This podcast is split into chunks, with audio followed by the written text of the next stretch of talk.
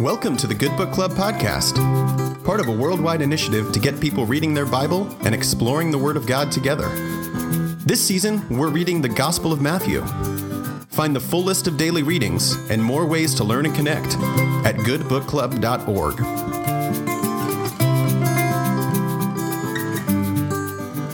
Hello, I'm Hugo Olaiz, an associate editor with Forward Movement. Today's reading for the Good Book Club is from the Gospel of Matthew, chapter 24, verses 1 to 22. As Jesus came out of the temple and was going away, his disciples came to point out to him the buildings of the temple. Then he asked them, You see all this, do you not? Truly I tell you, not one stone will be left here upon another.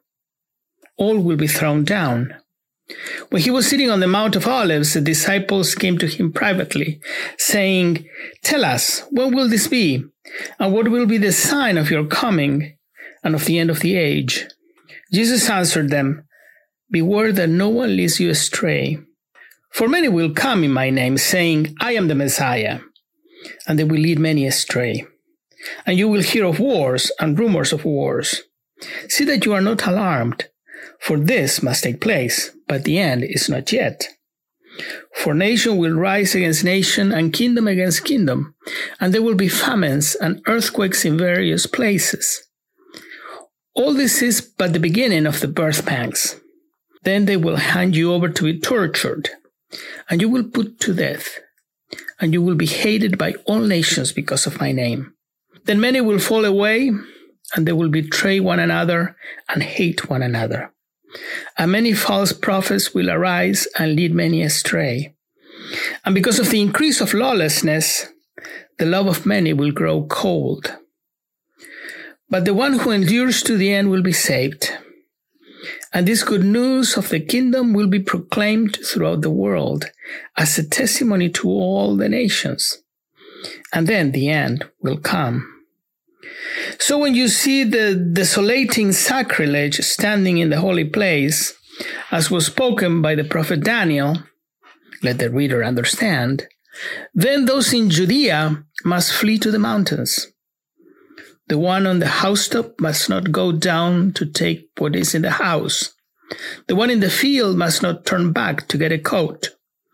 Woe to those who are pregnant and to those who are nursing infants in those days. Pray that your flight may not be in winter or on Sabbath.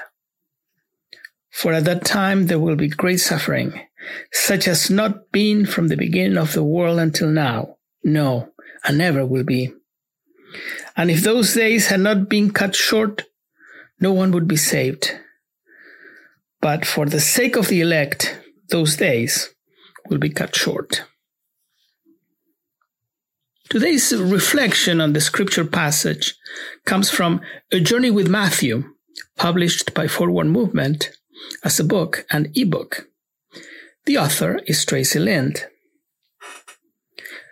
Today's reading recalls what probably happened in the fall of Jerusalem in 70 CE, when, according to the Jewish historian Josephus, more than 1.1 million people perished. This uh, siege of Jerusalem was among the most grueling in all human history, and the destruction of the temple was complete, causing a fire that could be seen for miles. Before that attack on the holy city, there was insurrection and rebellion in Judea and infighting among the imperial leadership of Rome. During and after the fall of Jerusalem, there was famine and plague throughout the land. History even records an earthquake of sizable proportion in the latter half of the first century. But the Son of Man did not return in power and great glory. Jesus' prediction of apocalypse actually have come true over and over again. During the past two millennia, many great temples and cathedrals have been destroyed by the powers of war, revolution, and terrorism and the world has experienced a variety of plagues and natural disasters. Most generations have been able to say, surely this is what Jesus was talking about. This must be the end. And still, the Son of Man has not returned in power and glory. Today, the end is still not here, and yet we are called to believe. Our work as Christians in the trials and tribulations of this world is not to abandon the faith, but rather to live in it, trusting in God, the one who is certain and whose promises will not fail. Throughout your day, consider this question about today's reading. How are you working for peace and justice in your daily life? If you like to comment or hear what others are saying, visit us on Facebook at the Good Book Club. Let us pray.